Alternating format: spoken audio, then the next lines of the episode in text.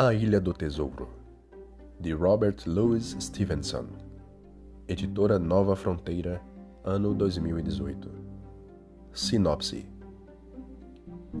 A Ilha do Tesouro conta a história de Jim Hawkins, um garoto que conhece no albergue dos pais o marujo Billy Bones, um velho lobo do mar. Do encontro inusitado resulta uma expedição cheia de riscos e aventuras rumo a uma ilha que, segundo o marinheiro, esconde um tesouro de valor incalculável. Durante a empreitada, Jim divide sua embarcação com aliados e com homens de índole duvidosa, que podem não só colocar em risco a expedição do garoto, como acabar com a sua vida.